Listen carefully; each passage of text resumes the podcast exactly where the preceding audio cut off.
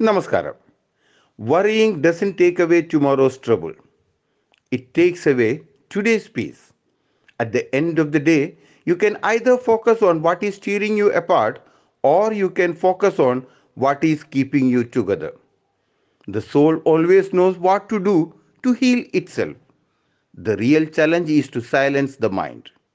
And the even bigger challenge is to listen to one's own silence. And if you are ready, here is that morning togetherness to start your day even brighter. Welcome to AV Suprabhatham.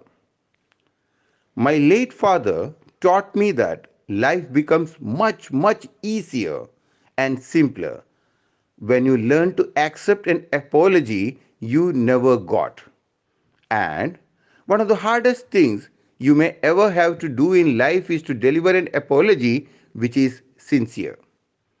Many a times we do say a quick sorry without really thinking about it because we want to move on or simply have our own way.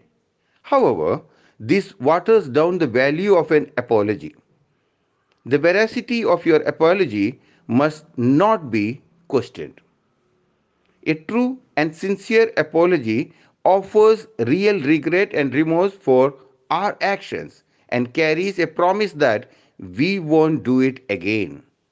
It means acknowledging our faults, taking responsibility for the things we have done wrong. An apology, when sincerely expressed, can create deeper and more trusting relationships. All in all, a sincere apology is a lovely perfume.